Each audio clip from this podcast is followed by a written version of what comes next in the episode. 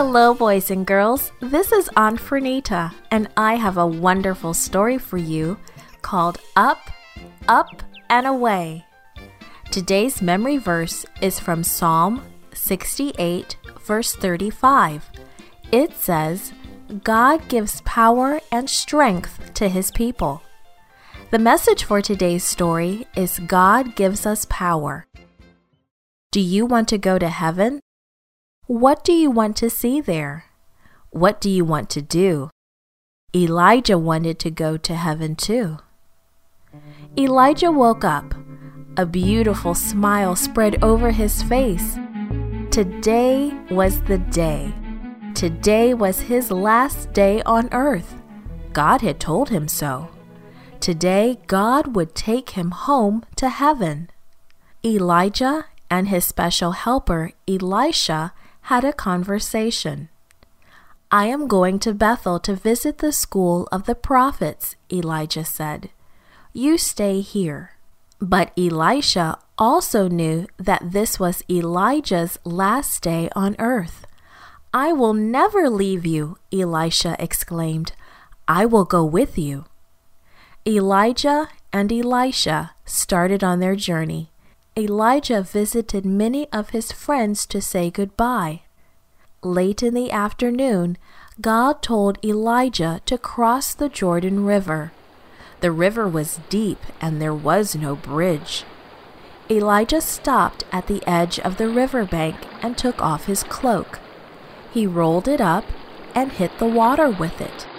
The water was divided, and there was a dry path for Elijah and Elisha to walk across. What can I do for you before the Lord takes me away? Elijah asked his friend.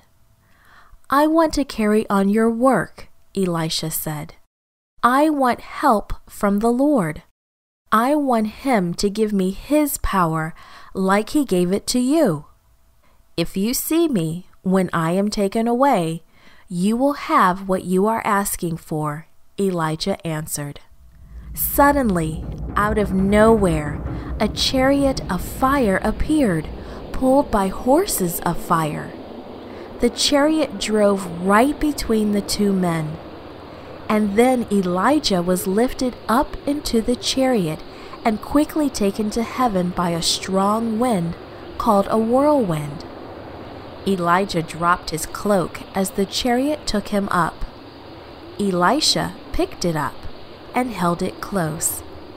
He looked up into the sky, and he looked as hard as he could, but the chariot of fire and the horses of fire and his friend Elijah had disappeared.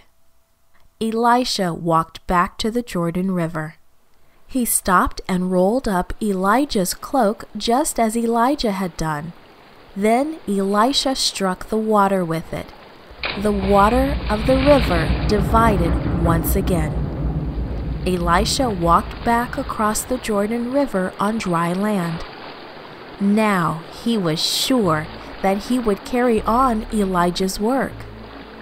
Elisha knew that God had given him power he would serve God just as Elijah had.